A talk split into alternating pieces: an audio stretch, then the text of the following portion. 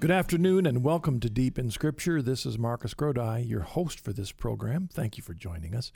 You're hearing us on EWTN, and we're coming to you from the Coming Home Network International studio in Ohio. And it's a pleasure to spend time with you talking about the Word of the Lord. And the passage that we're going to look at today, the guest has chosen for today, I think touches on issues in our lives today in this world where many of us feel a lot of fear, whether it's a fear we overtly recognize, we can identify the things in our life that make us afraid, whether it's terrorists or the economy, or maybe some are very afraid of the future for even our country and the direction of our government. Some are very verbal in their fears about that, or whether they're fears that we can't quite put a finger on, but yet we feel the stress in our life. Maybe it's because we feel detached from meaning. Maybe we fear our own future. We fear the decisions we've made, the results of those. Whatever it is, the passage that we're looking at today, an Old Testament passage from the beautiful book of Isaiah, has in it a very strong promise, a word of assurance that came from the Lord. And our guest today has chosen this as our passage to discuss. And it's a great privilege to have on our program Dr. Ronda Chervin. Ronda is a familiar guest on EWTN. She's been on my Journey Home program, I think, twice. She has a PhD in philosophy from Fordham University, an MA in religious studies from Notre Dame Apostolic Institute. She's a writer, a mother, a grandmother. Now, Ronda is in essence, a convert to the Catholic Church from Judaism, though she was an atheistic Jew. And she has been a professor of philosophy and theology at a number of colleges at Loyola Marymount, the Seminary of the Archdiocese of Los Angeles, the Franciscan University of Steubenville. She's a well-known speaker, international speaker, and this amazes me. She's an author of some 50 books about Catholic thought, practice, and spirituality. I'm just wondering where Ronda finds the time. We'll talk about that when she gets back, because I'm an aspiring writer, but that just makes me break out in sweat thinking of writing that many books. But that's part of her charism. That's one of the gifts Ronda has, and maybe we can talk about how the Lord has used her in a great number of ways to share her own journey, to share her faith, especially her philosophy background, which. I reminded her just before the program that actually the first philosophy book I ever read was the one that she helped co-authored. She's currently teaching philosophy at Holy Apostles College and Seminary in Cromwell, Connecticut. And she's involved with, she'll talk about it, Brides of Christ Community, and that website, Bride of Christ Community, one word, .org, is linked on the deepinscripture.com website, as well as rondachervin.com. That's linked in our website to Ronda's to her own personal website. When she joins us in a moment, we'll talk about the Isaiah 43 passage. But I want to remind you, we'd love to hear from you. If you'd like to give us a call, a question for Ronda, you can do so at 800-664-5110. Or the regular Coming Home Network phone number, 740-450-1175. Or you can send us an email at Marcus, M-A-R-C-U-S, at deepinscripture.com. Our website, deepinscripture.com. You can click on a link and watch the program live on the internet. Now let me read you this passage, Isaiah 43, 1 through 2. Essentially in the middle of Isaiah.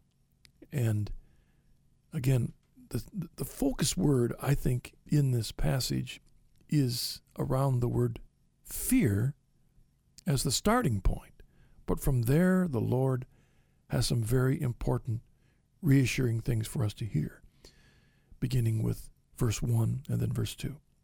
But now thus says the Lord, He who created you, O Jacob, He who formed you, O Israel, fear not, for I have redeemed you. I have called you by name. You are mine. When you pass through the waters, I will be with you, and through the rivers, they shall not overwhelm you. When you walk through fire, you shall not be burned, and the flame shall not consume you. You're listening to Deep in Scripture. This is your host, Marcus Grodi, and you're hearing us on EWTN, your Global Catholic Radio Network. EWTN.com is online with program information, the latest news, Pope Benedict XVI, plus tools for living the faith like prayers, Catholic Q&A, and other resources. Log on today to EWTN.com. If you enjoy the Journey Home television program on EWTN, you'll want to purchase a copy of Marcus Grodi's book, Journeys Home.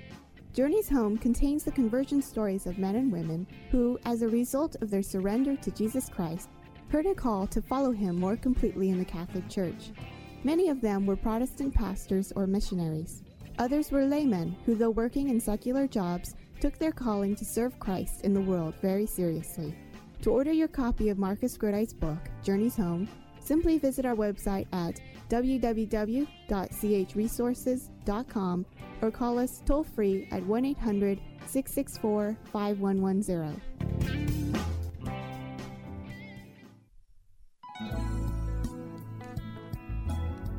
Welcome back to Deep in Scripture. This is your host, Marcus Grodi, and my guest today is Ronda Chervin. Hello, Ronda. Hello, Marcus. Thank you for joining us on the program. I've often said this on radio and television when I have the privilege of being a host in terms of inviting guests like you to join me, but the only negative thing is the only time I get to talk to you is when we're on the air. It would be nicer to be near you and to be able to share. Well, that's going to happen in heaven, won't it? That's exactly right. This is all preparation. But I do thank you for joining us. There's a couple things we could talk about, I think, before we start digging into the text. But I do want you to talk, as you did on the Journey Home last time, about your desire to be a dedicated widow. And the reason I want you to do that is I remember when you were talking about that in the Journey Home, my mother is a widow, and my father passed away 4 or 5 years ago. And I wanted her to hear what you had to say, because sometimes people feel when they get of age, I'm there, that their usefulness is behind them. Oh, yes, that's very, very important, and it's very linked to the passage that I chose, Called by Name. Yes. Is that sometimes widows feel as if they were appendages to their husbands, and that as soon as they no longer call themselves Mrs. John Smith, say, and just check.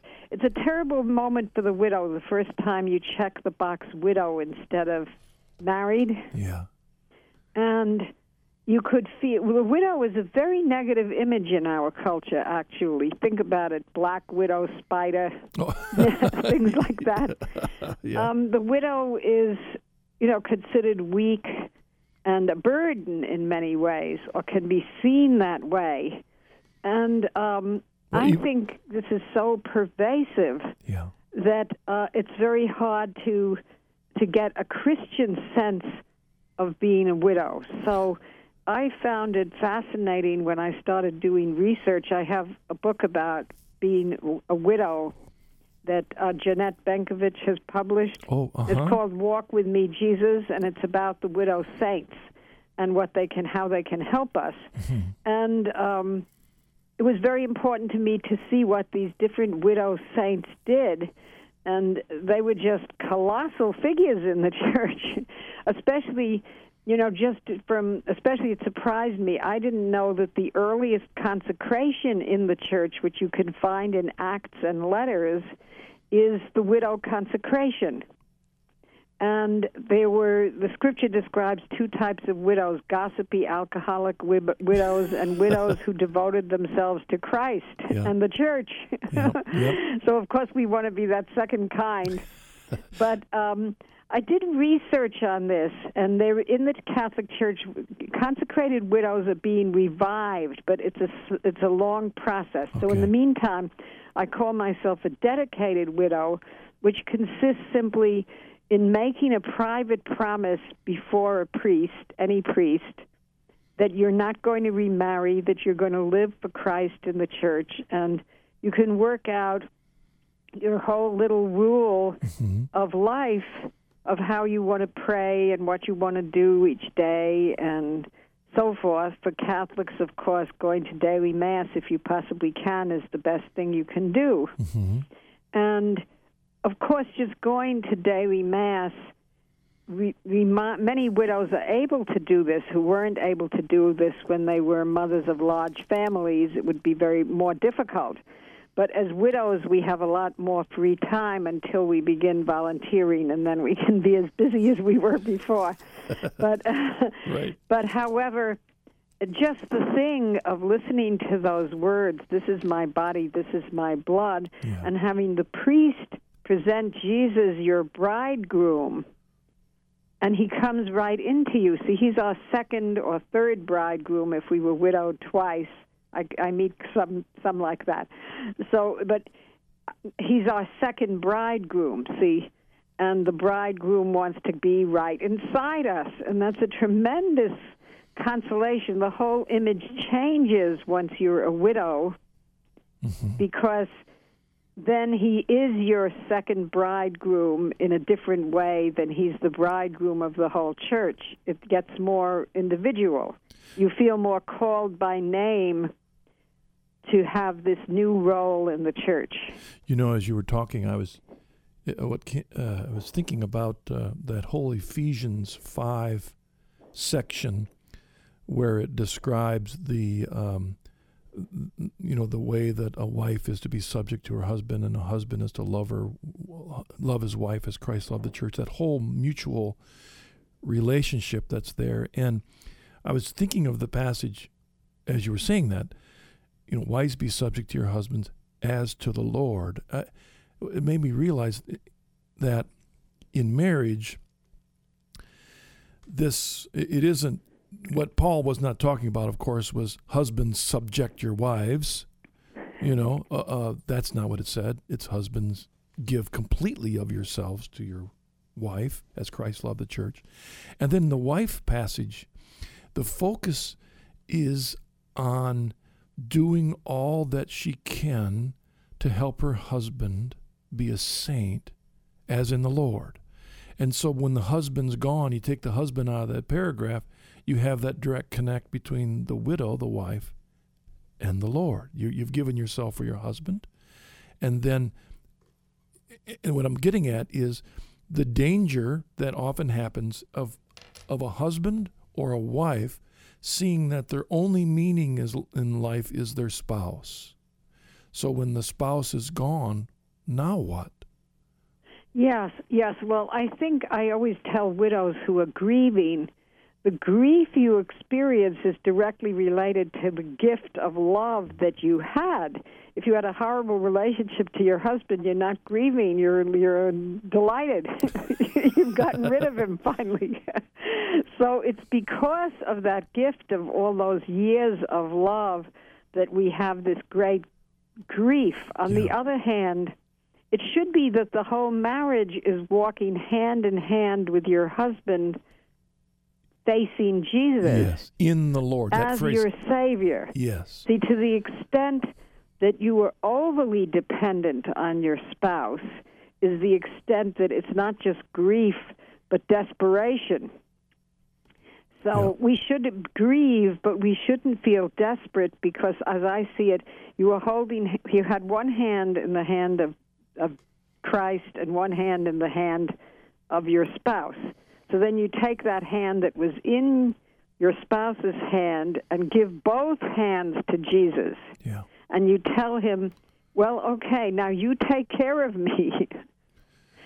see the widow saints describe in detail how they were so confused and indecisive and bereft after their husbands died, and then how Jesus helps them both directly in prayer, but also through the church and through all the people who help widows.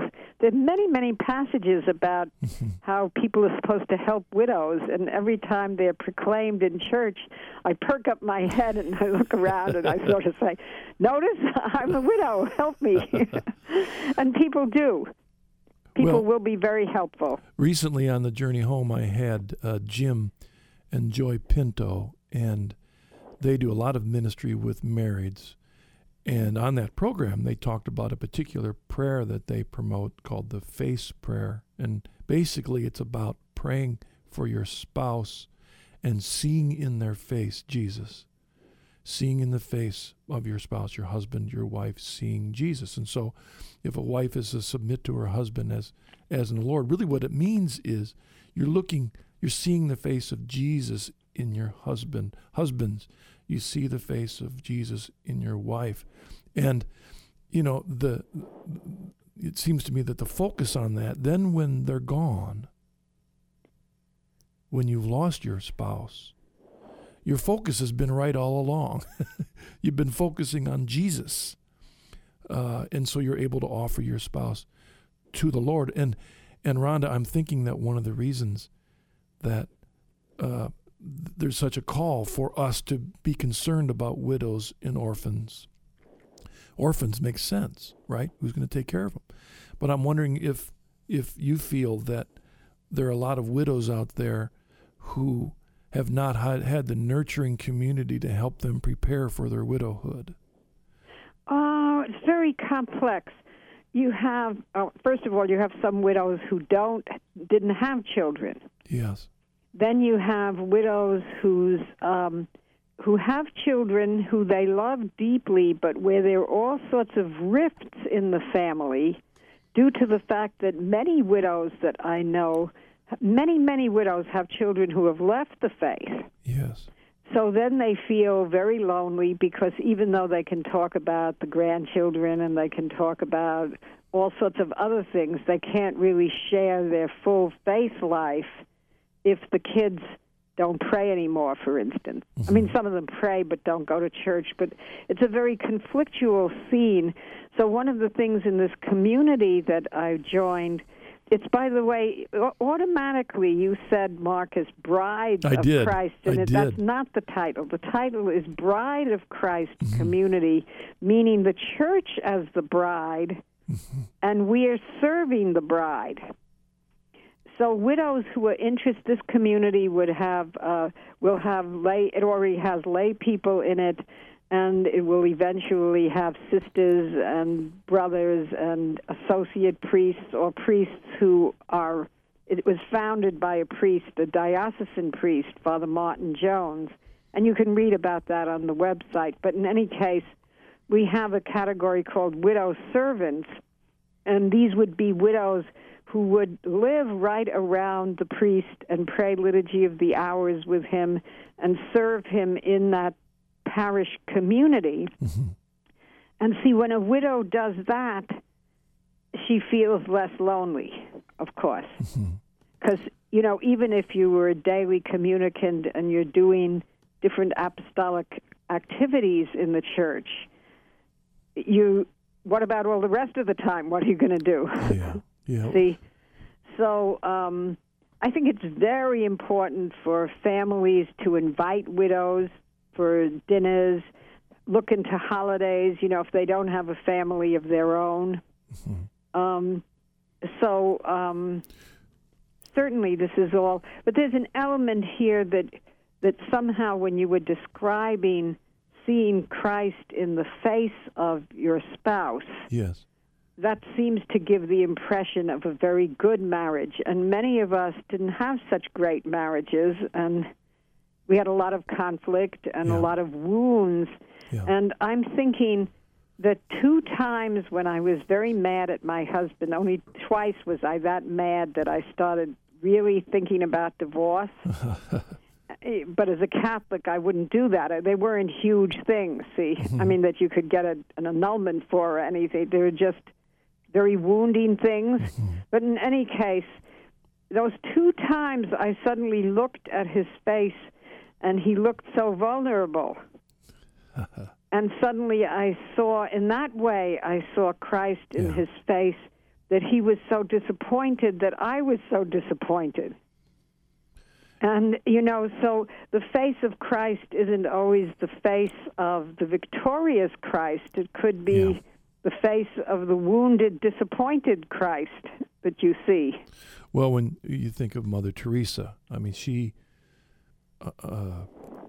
sees Jesus in the poorest of the poor that she's holding in her arms. And just like you said, it's a wounded Christ or a sad Christ or one that's been beaten or abused. Our husbands could have felt beaten by us in certain ways. Right. You know, whatever faults we have that were impacted on the spouse. There's a wonderful line from the poet Auden. W.H. Auden was this Catholic poet from years back. He has this terrific line, which I use when I'm giving talks on forgiveness to people. He says, "Thou shalt love thy crooked neighbor with thy crooked self." See, so it's like we have to forgive our enemies. Well, many times we feel as if the people in our own families are our enemies in different respects. And we can't be saying, well, I, out of the glorious saintly virtuousness of myself, am going to step down to you, poor sinner, and forgive you.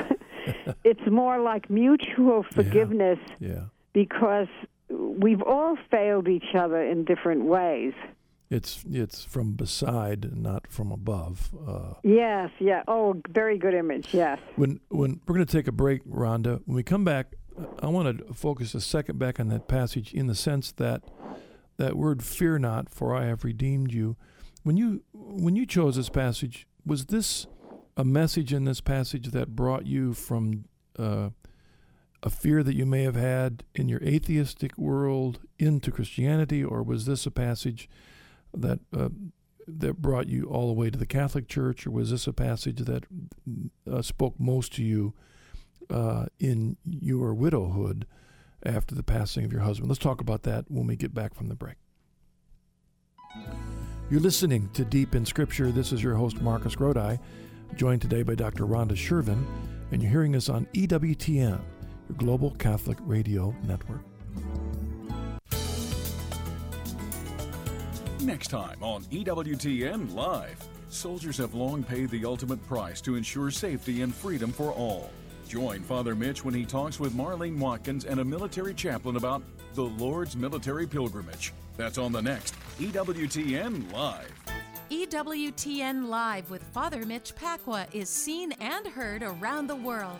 For dates and times in your area, log on to EWTN.com. Follow the compelling journey of one man who became a Church of Christ minister and found himself entering the Catholic Church. Bruce Sullivan shares his conversion story in his new book titled Christ in His Fullness. In this book, he communicates a passionate love for Christ and the inexhaustible treasures of grace found in the Catholic Church. Perhaps you, too, will discover the same riches in the fullness of Christ. To order a copy of this book for yourself or a friend, please visit our website, www.chnetwork.org, or call us at 1-800-664-5110.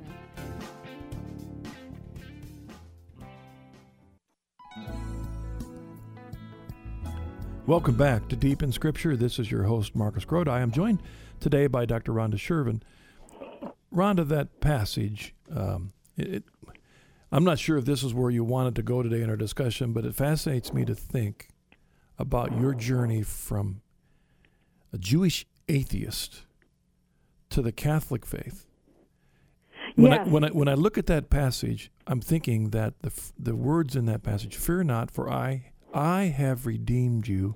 I have called you by name. You are mine. That from an atheistic perspective, my guess is none of that would have registered with you at all. Well, yes. I came from a Jewish cultural background, but it was totally atheistic. That is, we didn't believe in God. We never went to any synagogue. We never did any traditions, nothing like that, because we believed that there was no such thing as God, and religion was for the weak and the stupid. So we never had any background in that. And as a young philosophy student, basically I was a materialist.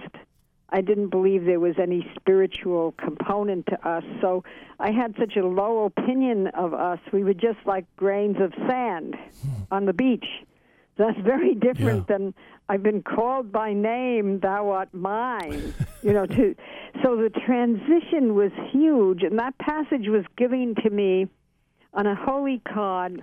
It was written on a holy card at the date of my baptism by my godparents, because my godfather thought that would be key to me to get over, to be healed of all sorts of fears through believing that I was called by name. I, Rhonda, called by Jesus to be his. And this has followed me all through my life.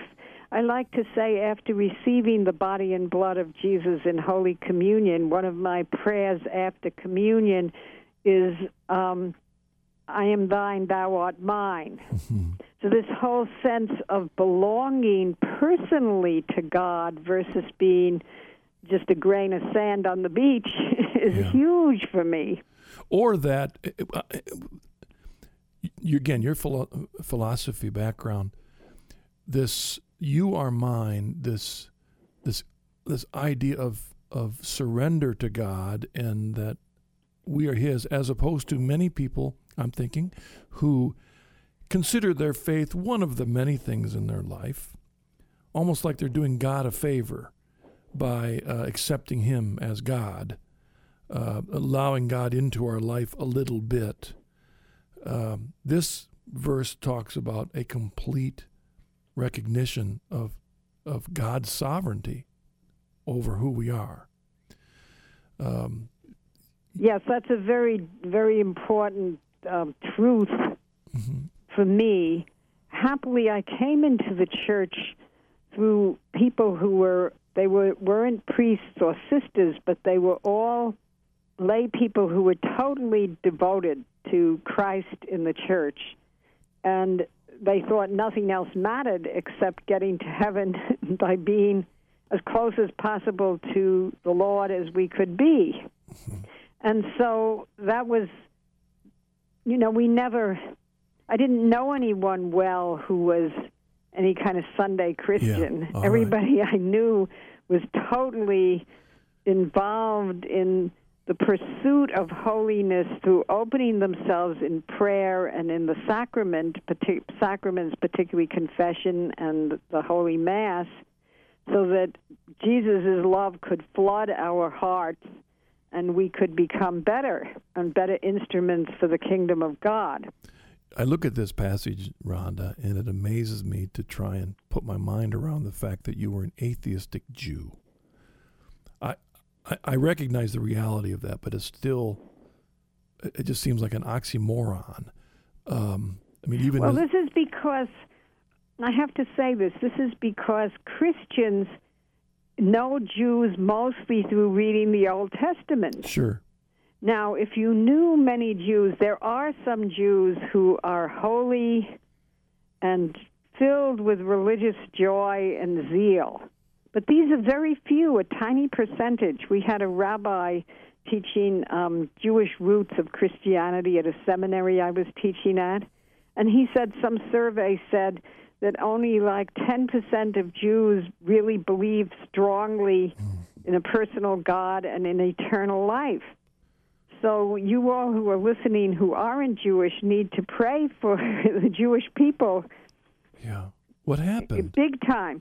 Well, what happened was that when they rejected the old, very traditional practices, that were in the ghetto in Europe, especially in Europe. Mm-hmm.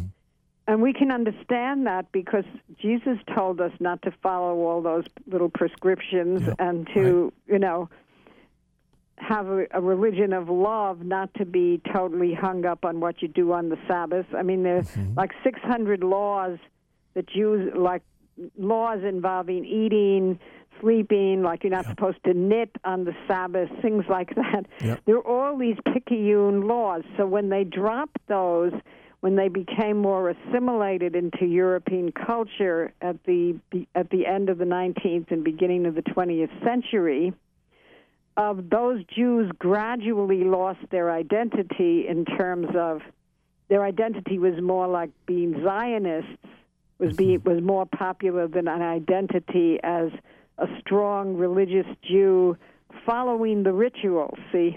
Mm-hmm. Well, you know, that has happened in traditional Catholic countries.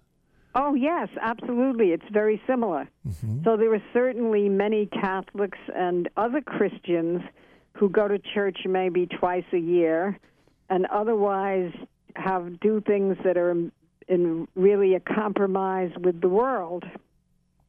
Yeah, we see cultures.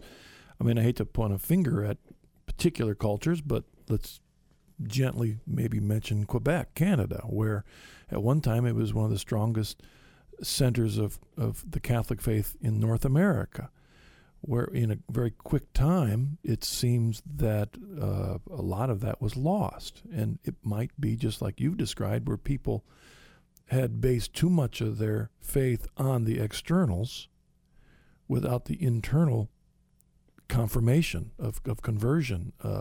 And when they start questioning the externals, then everything's gone. And from an atheistic standpoint, I mean, even in this passage, Rhonda, he who created you. I mean, this passage just reminds us of how much we assume as the foundation for our faith. He who created you. That was counter to your whole background. Oh, absolutely. Yeah. I mean, everything was just evolution. Yeah. Yeah. And so I actually personally had these experiences in the course of my conversion. Incidentally, the whole beautiful story you can get free online if you go to my website. I have these things on free ebooks, my conversion story, other things I've written free. When something goes out of print, I just put it up free as free ebooks on the web.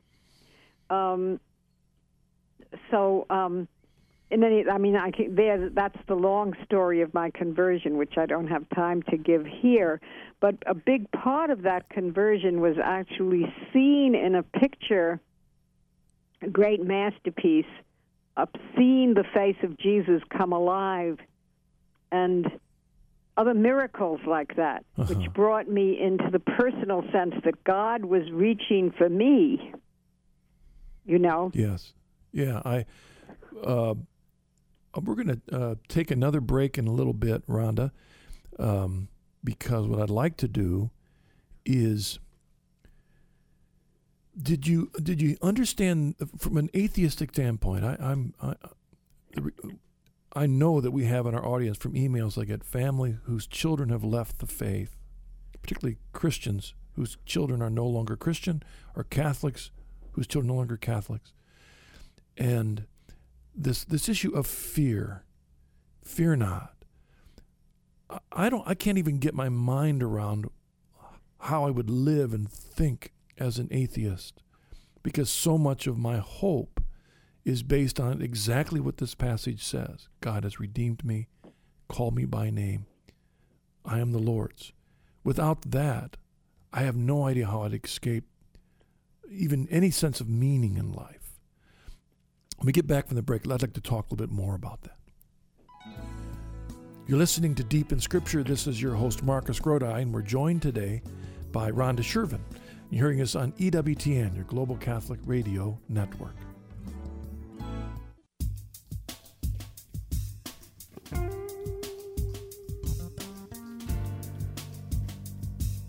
The Coming Home Network International is a nonprofit Catholic lay apostolate dedicated to helping Protestant clergy and laity come home to the Catholic Church. It was founded by Marcus Grodi, the host of this program, as well as the Journey Home television program on EWTN.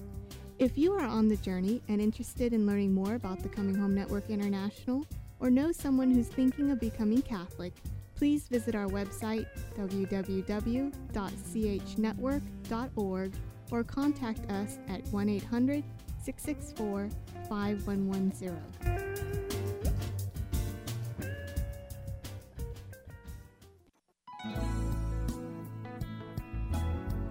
Welcome back to Deep in Scripture. This is your host, Marcus Grodi, and I'm joined by Ronda Chervin. Ronda, we're talking about that your transition, and particularly, again, focusing on this issue of fear. Ronda, you've been on both sides of those that believe in God, trust in God, experience the beauty that God has to offer, as well as being in the chair where you didn't. I can't imagine that, Ronda. Well, this comes up very often. People can't imagine that. But there are two kinds of atheists. There are atheists who are joyful atheists and atheists who are despairing atheists. And I was the despairing kind because I worked it all out philosophically and realized that there is no God, there's no meaning, there's no purpose. And I was ready to kill myself before I found God. Were you teaching at the same time? No, I was a student. Okay, all right.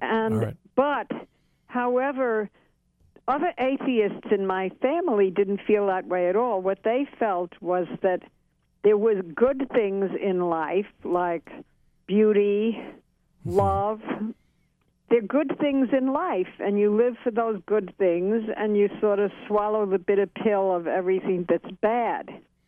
But what I see nowadays, the way people come from, what happens is people feel so miserable they go for addictions to try to medicate the terrible feeling of despair and emptiness that they have. And then it seems to me the biggest way that God is working right now with atheists of that type is through a 12-step. When they finally get to see, my life is out of control, it's a shambles, I have nothing to live for, everything has disappeared, been dissolved in alcohol one way or another, or alcohol or drugs or all these other addictions, then they begin to pray. All right. And so they're praying in the dark, kind of. And then they're opening to God. See, God can't reach them personally, people who have left the faith of their childhood, Christian faith of their childhood. God can't reach them in a certain way very easily until they're ready to admit that their own wonderful self-redemptive plans haven't worked. The opposite of being redeemed is what's called self-redemption, which is I have it made, I'm just going to, work out my plans, I'm going to climb the ladder of success, I'm going to use all these people so that I can be happy. So it's only when those things collapse that people reach out to God again. Mm-hmm. Yeah, this passage makes me think about the despair that people might feel, either, let's say, they just haven't grasped God. It reminds me of my wonderful youngest son sometimes will say to me, "Dad, I'm sorry." And then later he'll say, "Dad, I don't think I'm really sorry." Because he's thinking that being sorry is a feeling. And he doesn't feel sorry, right? So, but he's saying it. He wants to be, but he doesn't feel it. And a lot of people feel far from God. They I want to believe in God. I want to accept that. But they're caught up in that inner turmoil. Well, what they have to do is just say the atheist prayer, which is, "God, if there is a God, save my soul if I have a soul." Yes. So if you're listening and you're one of these people, if you just reach out to God and say, "God, I don't believe in you, but I wish I could believe in you. Show me that you're real." It might take a little while, but You know, most people who say that, they begin to experience God in a new way. Talk about that, if you would, because on the surface level, you're talking intellectually from an atheist that doesn't even accept the reality of God to, okay, God, if you're there, you're there. But yet, what you're talking about is at some point in time, you experience the work of the Holy Spirit that really awakens within you the true presence of Christ. Do you remember when that happened to you? Well, it happened to me through this miracle that I saw Christ's face in this old picture come alive. And so then what I was reading in Scripture, trying to figure out why these people I knew who were so wonderful believed this idiotic stuff, he began, once I saw his face in this vision, then I could read Scripture and see him more, you know, understand him better, let's say. I think it's very, here again, called by name. I have this book I wrote with that title. It's a booklet called Called by Name, Following a Personal Spirituality, and it's one of these free books online on my website. Mm-hmm. And God reaches each person differently, so you can't just say, look, I did this. I said this atheist prayer, and this is what happened. Mm-hmm. Well, you could say that prayer, and he might show you his reality through some spectacular sunset, or through a little child coming up to you and saying, I love you. It could be anything he'll use, because the Holy Spirit works with us individually. So we can't just have a formula. You know, we're not just sort of cookie-cutter. Right. Well, it's like the Catholic prayers. I mean, they're time-tested, true. They've been there for hundreds of years, but they're not magic. I mean, they're the trustworthy aids, assistance, helps that are there to give us something to say when we feel like I just have no way to express what I need. And that's what I was wondering, Rhonda, in these passages that you've presented to us here in Isaiah. I mean, talk, if you would, talk about how these little simple statements can actually be that little spark of meditation that can awaken someone that feels fear or despair to be open to God. I mean, just the phrase, the I have called that's you. Most popular now in the Catholic Church is, Jesus, I trust in you. Sure. And it comes from a Polish sister who had these visions of Jesus, and Jesus told her to have this painting made that would represent his mercy, and to stress his mercy, you know, how people could come into this mercy. So we have, there's a whole prayers that he dictated to Sister Faustina, and one of the refrains that comes over and over again is, Jesus, I trust in you. If you're interested in this, you can find it on, just punch in Google, search the Mercy Chaplet, and you can hear the whole thing, hear people, when you hear them on EWTN chanting this. So just take a thing, Jesus, I trust in you.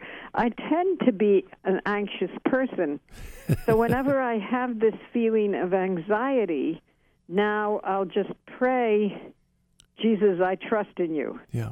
And if I keep saying those little words, I begin to get peaceful. Yeah, it's both... just the saying of them, and it's in that sense, but also it's inviting the Holy Spirit in, because you're making room for the Holy Spirit.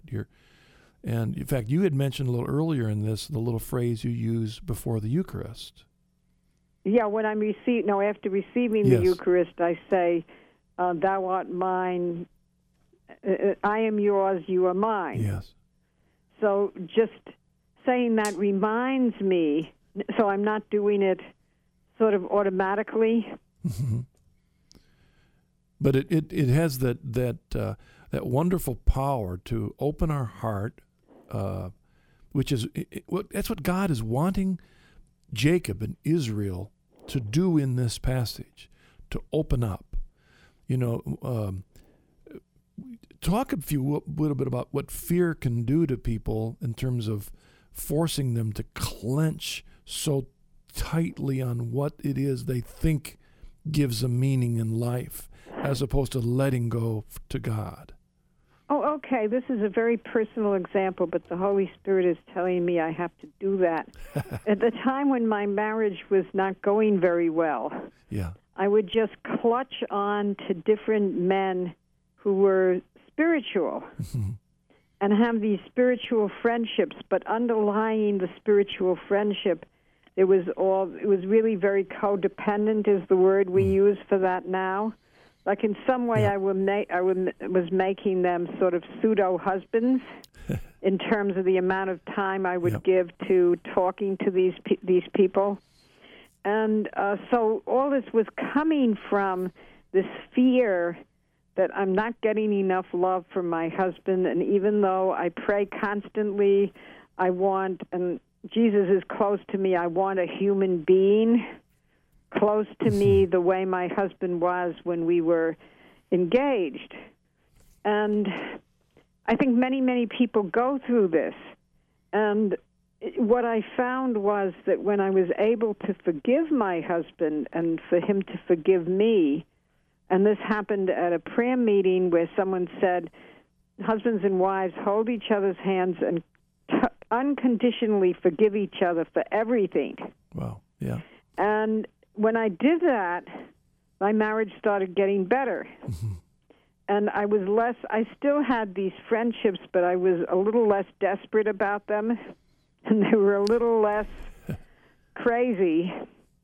And I had some spiritual friendships which were beautiful, in fact, which didn't have this quality to it. Why? Because when we can't forgive the people we're living with, that's very frightening. You know, you come home and you're not thinking you're going to get smiles and hugs. You're thinking you're going to get scowls and, anger of one sort or another. So, fear comes a lot from our own hostility, because if you're hostile to other people, you expect them to hurt you. You know, anger comes from feeling of danger. So I do a lot. I have this book, Taming the Lion Within, 5 Steps from Anger to Peace. And I've done a lot of writing and workshops and little groups. And what I find is that underneath the anger is fear. So take anything like road rage. You're afraid these stupid, awful drivers are going to kill you because they're so careless or drunk.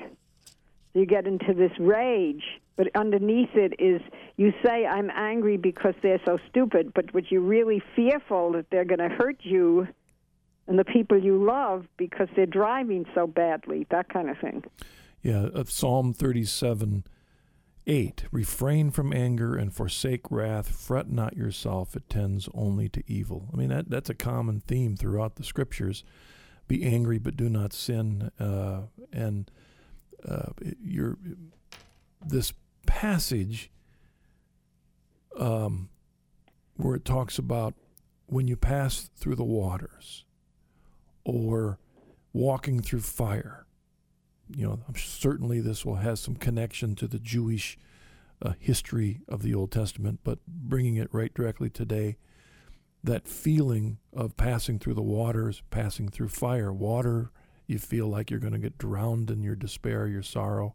Fire, you know, you're being tested in a way that is beyond your ability, but yet Yes, you see, the main thing is that the same situation, you say, well, I have to be miserable because this and this happened to me. And in my case, the worst thing that happened to me was my son committed suicide when he was 19. And that was the worst moment in my life. Yes. And so we feel as if nothing can help. This is unbearable, nothing can help.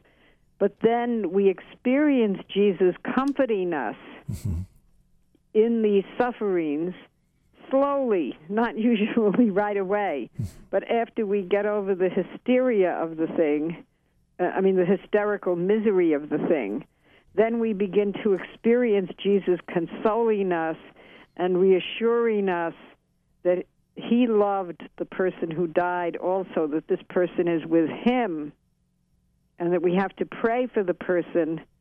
It says in the Catechism that most people who commit suicide are in a state of insanity, so we shouldn't judge automatically that they went to hell and so forth.